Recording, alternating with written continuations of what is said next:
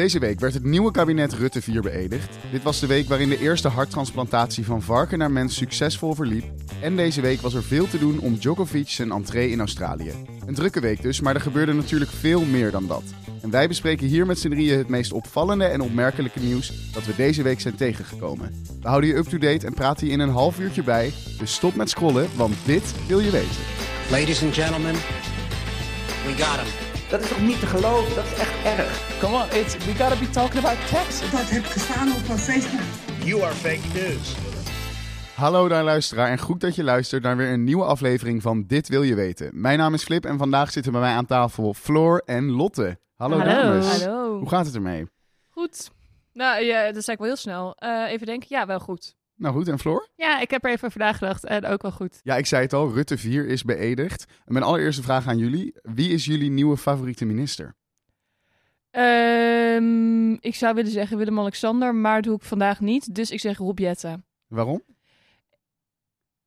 Inside out, everything is perfection. Nee, ik vind het gewoon heel cool dat hij dan nu minister van Klimaat is. Terwijl hij best wel op de bres stond als klimaatdrammer. En toch ook wel een beetje een soort werd gezien als een radicale D66er op, op het gebied van klimaat. En dat hij nu gewoon echt mag laten zien eh, van welke huizen die komt door minister van Klimaat te worden. Voor klimaat te worden, sorry. En Floor, wie is jouw favoriet? Nou, ik moet zeggen dat eh, Jette ook wel een van mijn faves is. Want eh, die woont in Nijmegen, dus dat is ook nimmer represent. Ehm, en ik vind hem ook gewoon wel eh, leuk dat hij wat jong, jongheid brengt, Mhm. zeg maar. Maar mijn all-time favorite, ook al is het niet mijn politieke kleur per se, is gewoon Carola. Dus ik blijf gewoon fan Waarom van Carola. Carola Schouten? Ik vind Waarom? Carola gewoon gaaf eigenlijk. Je weet wat je eraan hebt. Met Nog dat in onze achterzak gaan we beginnen aan het eerste onderdeel van deze podcast. En jullie zaten hier allebei vorige week ook. De een als Mhm. eh, quizdeelnemer, de ander als quizmaster. En ik ben Mhm, benieuwd mhm, hoe mhm. jullie het tegen elkaar opnemen in de Nieuwsjunk van de Week quiz. Vraag 1. Dit jaar bestaan de Rolling Stones 60 jaar en daar wordt onder andere bij stilgestaan door de uitgifte van 12 unieke postzegels. Eh, De Rolling Stones zijn alleen niet de eerste band die hun eigen postzegels krijgen. Mijn vraag is, welk van de volgende drie bands kreeg geen eigen postzegels? A. Pink Floyd. B. Nirvana. C. Queen. Oeh. Ik denk Nirvana B. Ja, ik zou zeggen Nirvana, maar dan denk ik toch wel, waarom staat Nirvana daar dan zo tussen? Dus ik ga voor, wat was A? Pink, Pink Floyd. Floyd. Dat was de eerste waarvan ik dacht, die heeft vast ook een postzegel. Ik dus dacht dat bij Queen. Ik dacht bij Queen, die heeft vast een die heeft wel postzegel. vast een postzegel. Toen, toen we nog niet moesten raden wie het niet had. En ik dacht, het wordt een open vraag. Toen dacht ik Queen. Oké, oké, ik, ik ga voor A. Ik denk dat, dat, dat Pink Floyd het nog niet heeft. Het maakt niet uit waar je voor was gegaan, want Nirvana, die heeft geen postzegel. Hoezo niet? Ze hebben die leuke baby, het zwembad. Ik heb het niet besloten, Floor, sorry. Nou, Lotte, eh, eerste punt voor jou. We gaan Yes, door naar vraag goed 2. begin.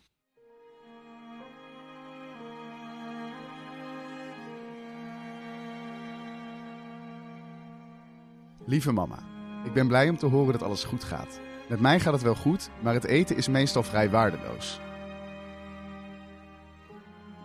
Dit schreef de Amerikaanse militair John toen hij 22 was. Maar de brief die hij naar zijn moeder stuurde raakte verloren. En die kwam deze week ineens toch aan bij de weduwe van de militair. Na 76 jaar. Maar de vraag is, hoe is de brief bij haar terechtgekomen? En waarom is die ineens weer terecht? Is dat A? Een Amerikaans Oh, er postbedrijf keuze, vond het ineens tussen de post. B. De brief lag in een oude schuur in het dorp waar zijn moeder dus vroeger woonde en waar het heen gestuurd was. C. De brief werd gevonden op de thuisbasis in Duitsland waar de militair toen de tijd verbleef. Ik heb dit hele artikel zitten lezen. Omdat ik dacht, ik moet op de NOS opmerkelijk pagina kijken. Want Filip maakt de quiz. En ik weet het antwoord niet. Maar ik gok A.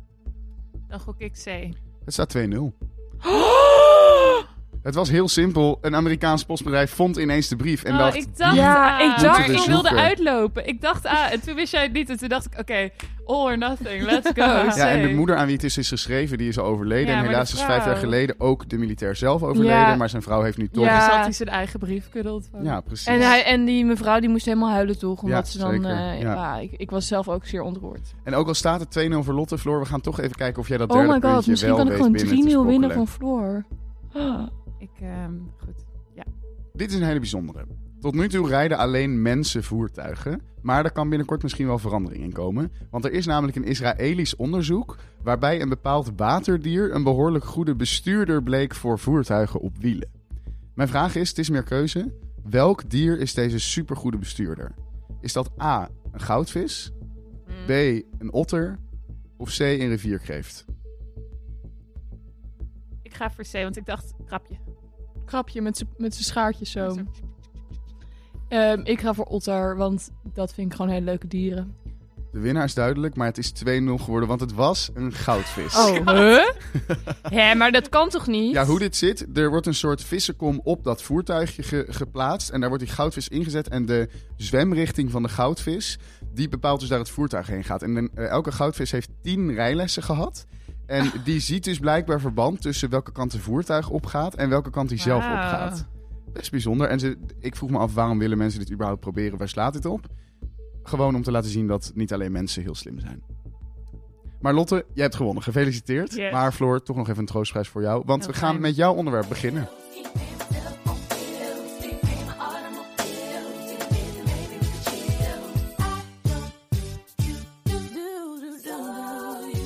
Wil het erover hebben dat eh, ehm, er een paar mensen zijn die heel goed hun bills, bills, bills kunnen betalen. En een aantal andere mensen zijn die helemaal niet zo goed hun bills, bills, bills kunnen betalen.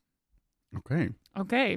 Eh, wat is er nou gebeurd? Wat is de aanleiding? Waarom wil ik het hier nu over hebben? Dat is omdat topman Frans van Houten eh, van Philips op zondag 2 januari om kwart voor zeven 's ochtends, dus dat is 6 uur 45, heel vroeg, op zondag 2 januari, al In het weekend. in het weekend, ja, maar na dus eh, één dag en een heel klein beetje in het nieuwe jaar, Mhm. al evenveel had verdiend als dat iemand op het minimumloon in een jaar lang verdient. Wow. Wow. En, Ja. Maar zonder iets te doen toch, neem ik aan. Want, Nou ja, dat of gewoon, zit, of je- zit je Frans op je- 1 hij heeft januari gewoon, te eh, werken? vaka- nee, hij heeft gewoon vakantiedagen opgenomen waarschijnlijk. Je weet het Ah. niet. Misschien was hij wel aan het werk. Ehm, ik, ik, zou, ik durf het je niet te vertellen, maar het komt erop neer dat eh, eigenlijk als hoeveel hij werkt, je hoort natuurlijk heel vaak van dit soort dingen van eh, vanaf nu werken alle vrouwen voor gratis, want wij krijgen zoveel minder betaald. Mhm. Mhm. Ehm, het is een soort van World Overshoot Day. Nu hebben we alles gebruikt, maar dan op 2 januari al. Dus dat is best wel heel erg gestoord.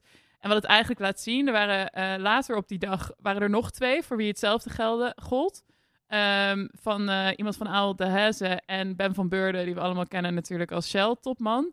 Ehm, en die drie hadden dus al op zondag 2 januari evenveel verdiend als één iemand Zo, maar dat is als je dat zo Minimumloon. na één dag zegt, is dat ineens toch heel veel. Het is echt heel erg heftig. Ehm, en eh, het is wel interessant, want het gaat dus over het minimumloon. En toen ik het las, dacht ik, oké, hoe zit dat dan met dat minimumloon? Want ik heb het idee dat het ook best wel veel nu eigenlijk over gaat. In de regeerakkoord, we hadden het erover, het regeerakkoord. Daar eh, staat het er ook in dat we het weer hoger willen gaan maken. Het nieuwe kabinet wil van de huidige 10,48 euro ehm, 48 per uur 11,06 euro maken. Mhm. En ze willen het ook over de komende vier jaar nog met 7,5% vergroten. Eh, dus dat is nog eens 80 cent erbij. En ja, je ziet eigenlijk dat dat nog steeds veel minder is dan dat de meeste linkse partijen, maar ook bijvoorbeeld eh, de vakbonden willen. Maar er ehm, moet dus meer verdiend gaan worden. Er moet meer verdiend gaan worden. En het is wel interessant, want in de huidige tijd, ja, we horen over dat er eh, dat minimumloon, daar hebben we het over, maar we hebben het ook heel erg veel over dat er te weinig mensen zijn die überhaupt aan het werk zijn. Of eigenlijk dat er heel veel te veel banen zijn. Dus er is een hele lage werkloosheid op dit moment. Echt wel best wel historisch laag. Er zijn tegenover iedere zes vacatures vijf werkzoekenden. Dus er is gewoon Mhm. te weinig. Mhm. Ehm, en je ziet dus ook dat, eh, eh, dat was eerder in de, in de horeca, vooral na de coronacrisis. Ja. En daar gingen mensen dus ook echt, mensen proberen te werven. Ik las dit, ik dacht echt, wat de hel. Maar gratis rijlessen kon je krijgen Oh, als je ergens ging werken in de horeca. Ja. Ja. En eh, een vakantie naar Ibiza. Ja, werd betaald als jij ergens in de horeca zou of je gaan kreeg werken. inderdaad, dat heb ik ook veel gehoord, dat je dan een bonus kreeg als je iemand anders weer aanraadde die bij je kon werken. Precies, ja. Ja, dus het is, het is heel interessant dat er eigenlijk dus heel erg veel vraag is naar arbeid. Maar normaal zou je dan zeggen vraag en aanbod, er is schaarste, prijs gaat omhoog. Maar die lonen die stijgen dus niet. Waarom is dat? Nou, dat is eigenlijk, het, de lonen die stijgen wel ietsjes, maar ze kunnen de inflatie niet bijhouden. Dus ook deze week kwam eruit eh dat de inflatie over 2021 is bereikt en dat die uitkomt op 2,7 procent. En dat is dus sinds 2003 de hoogste inflatie. Wat dus betekent dat alles gewoon duurder wordt. En dat heeft vooral te maken met de eh, prijs van energie en van voedsel, wat allebei een stuk duurder, duurder is geworden. Ehm, en de reden dat de lonen daar eigenlijk niet, dat niet bijhouden, is met name omdat eh, ehm, dat dat vaak in CO's is vastgelegd. Mhm. En die worden voor langere tijd afgesproken, waardoor dat niet direct mee kan op het moment dat er iets in de economie ver- verandert.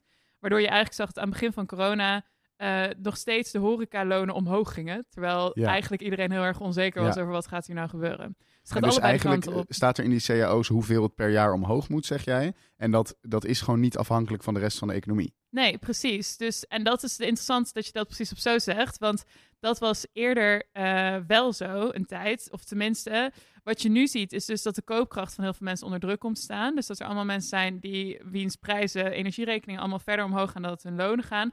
En dat er dus daardoor ook een aantal mensen ehm, gewoon, hoe zeg je dat, werkende armen zijn geworden. Dus mensen die officieel onder de armoedegrens eh, verdienen, maar die wel werken of die niet in hun eigen levensonderhoud kunnen voorzien. En dat heeft sinds het begin van deze eeuw is dat met 60% toegenomen, dus Wow. sinds 2000. Ja. en dat is dus echt wel een rotten deal. Want dat betekent gewoon dat je eh, dus wel 40 uur aan het werk bent, dus je kunt ook niet meer gaan werken eh, en alsnog niet genoeg hebt. Maar waar, ehm, want als die lonen omhoog gaan, is er dan ook nog een plek waar, het dan, eh, waar dat geld vandaan moet komen? Dus moet er dan misschien ook ergens anders in dat eh, voor werknemers eh, op ingeleverd worden? Nou ja, het is dus wel interessant, want de, het is niet altijd zo geweest dat die lonen niet gekoppeld waren aan inflatie. Dus eerder was dat wel zo. En sommige andere dingen zijn nog steeds gekoppeld aan inflatie. Dus bijvoorbeeld, en dat maakt het eigenlijk nog extra lullig, ehm, huurprijzen. Hoeveel een eh, verhuurder dus een, de huurprijs omhoog mag laten gaan per jaar, dat is wel gekoppeld aan inflatie. Waardoor je dus ziet dat voor die mensen die ehm, minder, meer moeten betalen voor hun energierekening, voor hun voedsel, dat ook verhuren moet doen, terwijl hun lonen niet meer omhoog gaan. Ehm, maar ik zei al, dat is dus niet altijd zo geweest. Dus wat je eigenlijk ziet, er was eh, vanaf de jaren van de wederopbouw, dus net na de oorlog, toen was er een geleide loonpolitiek. En dat betekende dat er dus eigenlijk werd gezegd hoeveel lonen eh, omhoog moesten gaan per jaar. En dat werd in de begin jaren 60 ehm, losgelaten. En toen zag je dus dat er een hele grote loongolf was. Want toen zijn ze dus, en loongolf dat is een beetje eh, Dat niet per se een term die ik wist. Ja, Gaan verdienen. lonen gingen heel hard omhoog, omdat ze het automatisch gingen koppelen aan de prijzen. Waardoor je zag dat loonsverhogingen, die leiden tot prijsverhogingen, prijsverhogingen tot Ah. loonsverhogingen, loonsprijsverhogingen, blablabla. Dat noem je een loonprijsspiraal. Ehm, en Economielesje hoor. ja, precies. Maar die loonprijsspiraal, dat is dus uiteindelijk ook helemaal geen goed idee. Dat willen we natuurlijk ook allemaal niet. En toen hebben ze op een gegeven moment gezegd, dat moeten we loslaten. Dat is in het akkoord van Wassenaar besloten in 1982. Ehm, Mooi akkoord. Lubbers akkoord. Precies, precies. Ja, zoek het Puntje. op. Nog een punt, alsof je het nodig had. Maar goed, eh, dit is mijn 3-0. troostprijs los. Ehm, maar toen werd het losgelaten en vanaf dat moment moesten dus die eh, loonsverhogingen bevochten worden. Maar je zou zeggen, het wordt losgelaten, maar er, wordt een andere, eh, er worden andere regels opgesteld waardoor het dus niet mis zou gaan. En Ja. nu gaat het dus toch heel erg mis. Ja, nou wat er gebeurt is, is dus dat het in, in cao's en zo en in vakbonden eigenlijk onderhandeld werd. En op zich ehm, is dat nou ja, redelijk gegaan. Maar die lonen, cao-lonen zijn eigenlijk nooit meer sindsdien met meer dan 5% per jaar gestegen. En dat is dus eigenlijk best wel weinig als je kijkt naar hoe soms de inflatie eh, Ja. gaat. Of dat is in ieder geval, ehm, ja, je ziet dat, dat het eh, daardoor de lonen best wel laag zijn gebleven. En dat dat ook deels eigenlijk, zeggen mensen, eh, mee heeft gewerkt aan hoe krap de arbeidsmarkt nu is. Omdat arbeid eigenlijk best wel goedkoop is geworden, waardoor werkgevers er ook niet op gaan besparen. Dus ze gaan ook niet hun best doen om minder mensen nodig te hebben, want het kost toch niet zo heel veel geld. Waardoor je ziet dat er ook meer banen eigenlijk weer komen en er geen activiteiten worden afgestoten of naar het buitenland gaan. Dus dat er eigenlijk overal een tekort aan arbeid ontstaan, terwijl de lonen dus laag zijn. En is er ook nog iets positiefs aan de loonmatiging? Want dit zijn heel negatieve woorden. Ja, nou ja, het is aan de ene kant, is het wat ik net zei, dat is ook positief, want het bevordert werkgelegenheid. Dus er komen meer banen. Kijk, nu zien we dat er heel weinig mensen werkloos zijn, maar soms is dat, dat is ook wel eens anders geweest. Ja. Het is in principe ook positief als er werkgelegenheid is. Ehm, wat Lotte al even zei, waar moet dat geld vandaan komen? Het is lagere overheidsuitgaven op het moment dat je op deze manier werkt. En het voorkomt dus die loonprijsspiraal waar we het over hadden. Dat willen we natuurlijk ook niet. Ehm, en daarnaast is het ook zo dat Nederlandse bedrijven goedkoper kunnen produceren als er lage lonen zijn. Dus Ja. dat je eigenlijk, of relatief lage lonen, zodat je ook voor je concurrentiepositie goed is. Dus dat zijn allemaal dingen die er in principe goed aan zijn. Maar ja, wat ik al zei inderdaad, wat het wel doet, de, de lonen worden laag en daardoor ook de koopkracht. En het- wat ook veel mensen zeggen is dat het een soort van ehm, eh, effect heeft op innovatie. Mhm. Omdat je eigenlijk dus niet door hoeft te innoveren, omdat je gemakkelijker arbeid inzet dan dat je ergens in gaat investeren. Ehm, en dat sommige bedrijven die niet innovatief genoeg zijn, dat er dus minder concurrentie eigenlijk bestaat, waardoor die ook niet eh, eh, ten onder gaan. Dus dat het ook ervoor kan zorgen dat je ehm, innovatie ja, laag blijft. Ja, En nog één laatste is dat de ehm, werknemers ook vaak naar het buitenland vertrekken, omdat ze daar met hunzelfde kennis eigenlijk meer kunnen verdienen. Oh ja.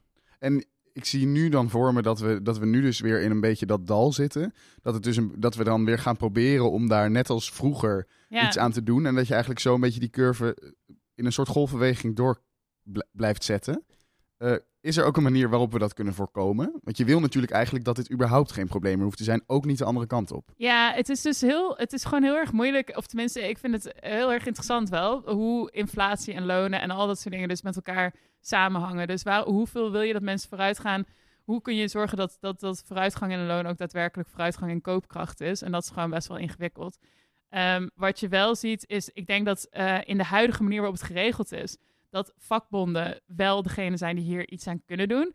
En wat je ziet is dat gewoon de lidmaatschap van vakbonden heel erg terugloopt. Dus als er iets is wat Hmm. wij allemaal kunnen doen, als je werkt, lid worden van een vakbond. Het is ook heel erg handig als er iets gebeurt eh, op het moment als je een arbeidsconflict hebt of iets dergelijks. Kom voor jezelf op en laat ook voor jezelf opkomen. Precies, Dus. ja. En ga daar aan meedoen en zorg dat je daar op die manier ook je stem laat horen in de huidige eh, manier. En een tweede is dat eh, die eh, alleen als ho- lonen hoog worden, dat het niet direct wil zeggen dat ook die krapte op de arbeidsmarkt voorbij gaat. Want alleen met meer geld maak je niet meer mensen, zeg maar. Ja. Eh, dus dat zie je nu Want heel iemand erg. kan wel naar de baan toestappen, maar dan moet er ook nog iemand bij die baan blijven. Precies, ja, dat zie je nu dus bijvoorbeeld heel erg bij de IC-personeel. Daar hoor je dat ook heel veel van. Aan de ene kant kost het veel tijd om mensen op te leiden. Maar als de druk super hoog is en eh, het gewoon het werk kwalitatief niet, niet leuk is, of in ieder geval niet motiveert, omdat het gewoon te veel is, ja, dan gaan mensen daar ook niet blijven werken. Dan maakt niet uit hoeveel je ze geeft.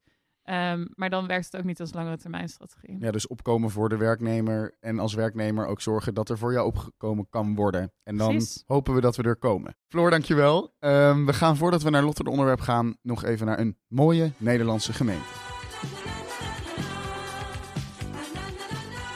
Ja, ook vorige week is er weer aan het rad gedraaid om te kijken naar welke Nederlandse gemeente we deze week gaan. En jullie weten het al. Ehm, de luisteraar, als het goed is ook. Landsingerland, Landsingerland. Ja, het- we gaan naar Lansingerland inderdaad. Waar ligt Lansinger. Lansingerland?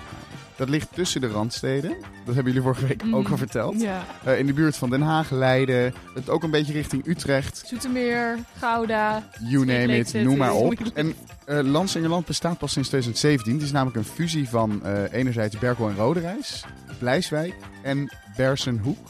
Bergsenhoek, denk ik. Ik vind het wel heel leuk hoor, dat ik het gevoel heb dat we heel veel jonge gemeentes Ja. hebben. in Ja, de- leuk, toch? En allemaal, dus een soort van reshuffle heeft er plaatsgevonden. in de de herindeling van de Nederlandse Ja. gemeenten. Ja, en ook niet te vergeten, we zitten een beetje in de We zitten niet in het oosten. Hè? We zitten eindelijk niet meer op de grens van Brabant en Gelderland. Ja, in 2017 na de fusie eh, bleek ehm Lansingerland uiteindelijk 65.000 inwoners te hebben.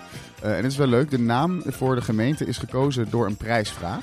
En Ah, komt, komt vandaar. voort uit de naam Lansing. Dat is namelijk de waterstaatkundige landscheiding tussen Delftland en Schieland. Die tussen de dorpen van de B-driehoek doorloopt. De B-driehoek. De B-driehoek, wie kent hem niet? Berkel en Roderijs en, Blijswijk. Inderdaad. Ik heb en goed we- opgeleid. We, we zeiden het De al, het ligt een beetje tussen de, eh, een beetje in de randstad. Er wonen Ja. best wel wat bekende mensen. Even een kleine greep, het is een beetje zo'n beetje zo'n villa-gemeente, ja? Een kleine greep uit de BN'ers die daar eh, wonen of hebben gewoond. Het is dus niet per se geboren. We hebben André Hazes junior. Ah. Met wie, dat weet je natuurlijk nooit. We hebben Oh. Kiki Bertens. We hebben eh, Sylvia Geersen. Weet iemand wie dat is? Is dat, ehm, volgens mij had ze ooit een programma met Kim Veenstra. Het is een model, of niet? Ze is een fotomodel Ja. inderdaad. Eh, kijk of je de volgende ook weet. Eh, Martin Martens. Voetballer? Schaker. Oh. Annie M. G. Schmid heeft er gewoond. Oh, Bibi schrijfster. En ga zo... lekker voor, lekker. ga zo nog maar even door. Er woont van alles in Landsingerland. Maar toen Annie er woonde, heette het nog geen Langsingerland. Dat is dan ook weer zo, inderdaad. Ehm, en er zijn natuurlijk ook wat dingen gebeurd in Landsingerland. Moet je heel eerlijk zeggen, het was echt wel even gaaf hoor. Het was wel Mm. echt... Er, we- ze waren ook natuurlijk daar... werden de duurzaamheidsvouchers uitgedeeld. Die- dat gebeurt natuurlijk overal. bijna heimwee naar de grens van Gelderland en Noord-Brabant. Ja, Daar precies. gebeurt altijd wat. Maar er zijn wel twee best wel leuke dingen gebeurd. Oh. Enerzijds is namelijk afgelopen weekend een, een nieuwe drive-in geïnstalleerd in Lansingerland. Oeh. Wel maar voor een weekendje, een soort pop-up drive-in. Namelijk een tuinmeubel drive-thru poetsstation. Dus je kon met je tuinmeubilair, dus bijvoorbeeld je houten tuinbank of je tafel, kon je langs de Nu snap drive-in... ik dat André. Hazes daar gaat wonen. Sorry, maar waarom nu? Geen idee! Echt geen idee. Kon je, je, kon je al het mos van je tuinmeubel laten afboenen. Superleuk. Zodat het nog even een paar maanden had om er weer op te groeien Ja, voordat je er weer idee. in gaat zitten. Tussentijdse reiniging noemen we dat. Eh, Dat en doen ze daarnaast, daar, hoor. daarnaast is er nog meer gebeurd met hout. Er is namelijk een schoorsteenbrand geweest in een Oh. open haard in een van de huizen in Lansingerland. En dat komt omdat er een eh, gezin was dat het een goed idee vond om de kerstboom als brandhout te gebruiken. dat ging niet helemaal goed helaas. De brandweer moest met, eh, met drie wagens uitrukken. Maar uiteindelijk is er niemand gewond geraakt. Was het alleen een schoorsteenbrand. En eh, hebben ze denk ik hun lesje wel geleerd. Eh, Lotte, zou jij misschien aan het rad willen Ja. draaien om te kijken waar we volgende week heen gaan? Oh shit, kan Esther niet vandaag? Nee, Esther die eh, zat in quarantaine. Oh. Ja, het is ook lullig. Hè? Maar dan kwam dat Natasja, die had corona. Ja, dan besmetten ze elkaar allemaal zo. Draai het rad. Ja.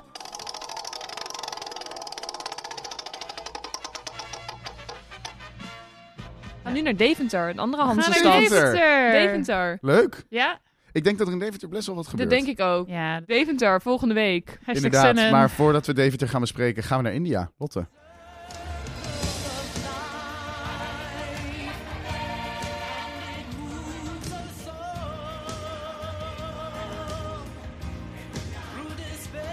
Dit is toch Afrika? Ja, inderdaad. Ik had eigenlijk verteld dat we naar India gingen. Maar ik ga hier de brug slaan tussen Afrika en India.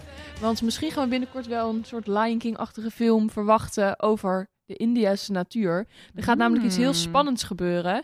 Een echt dit wil je weten onderwerp. Want ik neem aan dat jullie dit allemaal nog niet hebben gehoord. Maar na dit onderwerp denk je wel. Je, je houdt me echt in spanning. Dit wil je weten, want afgelopen week vond de 19e bijeenkomst plaats van de NTCA, de National Tiger Conservatory Action.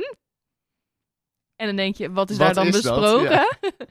nou, daar heeft, ehm, is gepresenteerd het Action Plan for Introduction Cheetah in India. Oh. We gaan cheetahs naar India halen. We gaan cheetahs uit Afrika naar India halen. Want het plan ligt nu. In India zijn 70 jaar geleden de cheetahs uitgestorven. Zijn verdwenen uit, eh, Uit de uit, natuur. de, ja, uit de natuur, uit het landschap. En ehm, ja, het wordt toch wel gezien als een soort symbool voor de Indiase natuur. Dus een groot zoogdier wat wel daar eh, ja, van nature thuis hoort. De naam Ja. cheetah komt zelfs uit het, uit het Sanskriet, namelijk van het woord chitraka, wat in het Sanskriet gevlekt betekent. Of ja, Dus spotted. eigenlijk eten ze gewoon vlekje. Ze eten eigenlijk vlekje. ja, ze eten eigenlijk vlekjes. Klopt. Oh, dat is, dat is een- dat is een heel schattig dier wordt het ineens.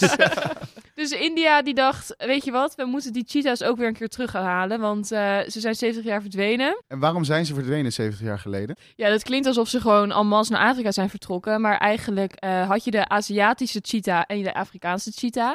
En die Aziatische cheetah die woont nu alleen nog maar in Iran, want in India eh, werd er op gejaagd en er werd zoveel op gejaagd dat ze uiteindelijk echt verdwenen.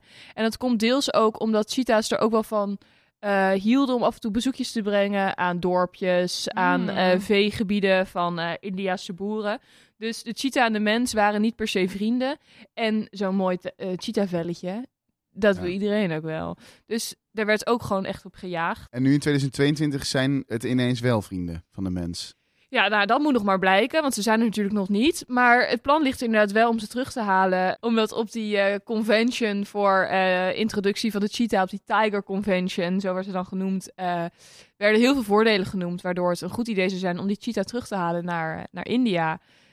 Zo zou het ehm, de biodiversiteit van ook andere ehm, soorten vergroten. Doordat de, de graslanden van India er beter van zouden worden als daar cheetahs weer zouden grazen. Ehm, Maar de graslanden, dat, dat, is, dat is niet op zichzelf gewoon een, een reden om een hele nieuwe diersoort te introduceren, toch? Waar, waarom, eh, wat is zeg maar de, Waarom de nu? drive? Nou ja, het is ook een beetje doordat eh, de premier van India, Modi, die, die haalt af en toe een beetje een soort Trumpiaanse eh, trucjes uit. En het is ook wel heel groots en mooi om te laten zien van... Het is nog nooit een, gebeurd dat intercontinentaal een eh, groot zoogdier van de ene plek naar de andere plek is gebracht. Ze worden dan nu uit Zuid-Afrika en eh, Namibië gehaald. Dus Ah. we laten even zien dat het Indiase symbool weer terug naar huis keert. Eh, want uit Iran konden ze ze niet halen. Dus dachten ze, weet je wat, we maken er een grote mooie Maar dan- show van. Is er dan onder de bevolking ook een beetje draagvlak voor? Mm, nou, dat is, vind ik een moeilijke vraag. Want ik weet niet per se of ze echt met pijlers langs de deur zijn gegaan voordat ze deze Tiger Convention hielden. Maar de cheetah, zoals ik eerder al begon, waardoor die 70 jaar geleden uitstierf, was het omdat de band met mensen gewoon niet zo heel goed was. Ze, Ja. ze kwamen veel op het gebied van mensen. En daar zijn mensen nu ook wel weer bang voor. Want het, zijn wel het blijven gevaarlijke dieren om die in je, in je achtertuin rond te hebben lopen. Nu hebben wel ehm, de plekken waar deze cheetahs dan terecht gaan komen, zijn wel grote gebieden, een soort van. Hun bedje is daar gespreid, zou ik zo kunnen zeggen. Dus ze hebben bijvoorbeeld wat diertjes neergezet waar dan de cheetah op kan jagen. Ze hebben er een hekje omheen gezet, dat die, dat die cheetahs niet eh, dus naar die mensen toe gaan. Maar dat is wel niet per se in samenspraak gebeurd met de veehouders die daar met hun kuddes lopen. Dus het is niet echt helemaal een waterdicht plan, zeggen Ja. deskundigen. Maar het is Mhm. vooral top-down, een premier die zegt, weet je wat, we halen die cheetahs hierheen. En dus om de natuur te helpen, gaan, gaan ze proberen om die cheetahs geforceerd terug te krijgen en daar de hele natuur op aan te passen. Dit klinkt Ja. als iets wat, wat niet heel normaal is in de wereld. Nou, dat is wel grappig dat je het zegt, want eh, toevallig vlak bij huis, we zitten hier in Amsterdam, nemen dit op, is een, een voor- voorbeeld hiervan waar het wel goed gelukt is. Zo waren de bever en de otter. Eh, de bever was eh, begin 19e eeuw en de otter eind 20e eeuw, 1988, waren die gewoon verdwenen uit het Nederlandse landschap. Die wo- woonden hier eerst wel, maar die zijn daarna verdwenen. En eh, die zijn in 1988 en 2002 weer terug in Nederland geplaatst vanuit, de, vanuit Duitsland, als ik het goed heb. Eh, en die hebben nu hier gewoon een flinke populatie opgebouwd. Zo zelfs dat de otter in eh Diemen, Amsterdam-Diemen werd eh, aangetroffen. Ik heb een ottertje gezien een keer. In Amsterdam. Nee, in, Oh. eh, maar wel in de, bij de Oostvaardersplassen.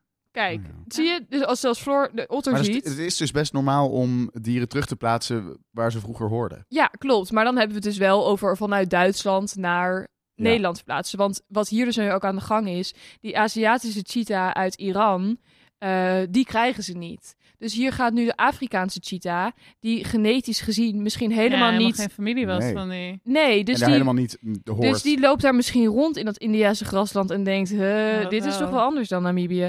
Ze halen er nu waarschijnlijk ongeveer tien. Het was dus door Omicron eventjes uitgesteld, want de Indiase delegatie stond al op het vliegveld. Toen werden de maatregelen aangescherpt. Dus ze zijn nu de tweede week van januari gaan ze de cheetahs halen. Dus ik ben echt heel benieuwd eh, hoe dat gaat. Stoppen ze die cheetahs allemaal in één kooitje in het vliegtuig? Nou, ik ben gewoon heel benieuwd. Ik wil heel graag de foto's hiervan zien. Ja.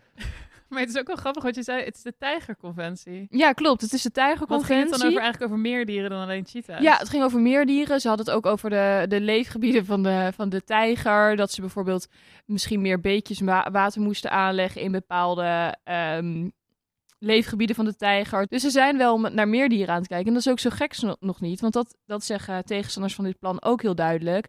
Van ja, gaan we nou een diersoort die 70 jaar geleden hier is uitgestorven weer terughalen. Terwijl we ook nog allerlei dieren in India hebben leven precies. Gewoon alleen maar voor eigen, eigenlijk een beetje eigen trots. eigen trots, terwijl we ook nog allemaal dieren hebben waar het nu niet zo goed mee gaat, de populatie. Nou, de tijger is er bijvoorbeeld één Ja. van. Ik weet niet of jullie ook wel eens met het, voor het WNF met van die boekjes langs de deur zijn Mhm, gegaan, maar ja. ik zeker voor de Geef tijger. de tijger een toekomst. Precies. Ja. Ja, dus, dus het is ook belangrijk dat er ehm, aandacht is voor de dieren die nog leven, die nog niet uitgestorven zijn, voordat je weer een nieuwe diersoort naar binnen gaat halen. Kan ik hier dan ook een beetje uit opmaken dat jij zou adviseren, doe dit nou niet. Nou, ik vind het een beetje een omslachtig plan, laat ik het zo zeggen. Ik denk dat het op een gegeven moment best wel een leuk idee is, maar dan moet je misschien meer als overkoepelende organisaties gaan kijken in plaats van op politiek bestuurlijk niveau gaan zeggen dat Iran zegt nee, ik wil het niet, terwijl misschien kan een meer een dierenwelzijnorganisatie kijken in welk habitat doet die cheetah nou het best, Eh, waar kunnen we ervoor zorgen met de hele wereld samen dat die populatie sterk blijft en niet uitsterft. En ook in gesprek gaan inderdaad met, met de mensen die er wonen. En dat die niet ineens tien cheetahs in hun achtertuin hebben zitten en denken, huh, die was toch uitgestorven hier. Dus dat zou ik vooral adviseren als, het, eh, als ze mij voor de volgende tijgerconventie zouden vragen. dan zou ik zeggen, jongens, een beetje, een beetje meta kijken. Nou, Lotte, dankjewel. Ik Ja. ben heel benieuwd naar de foto's van de cheetahs Ja, in het vliegtuig. We gaan ze zeker opzoeken. En daarmee zijn we ook aangekomen aan het einde van de podcast. Floor, ook jij bedankt voor alle verhalen over belastingen, lonen, alles wat bij deze economieles kwam kijken. Geen probleem. Ik ben heel benieuwd welke verhalen we volgende week in petto hebben en welke verhalen er ook uit Deventer komen. Ik heb heel erg genoten en ehm, ik hoop de luisteraar ook. Dus luisteraar, bedankt en tot volgende keer.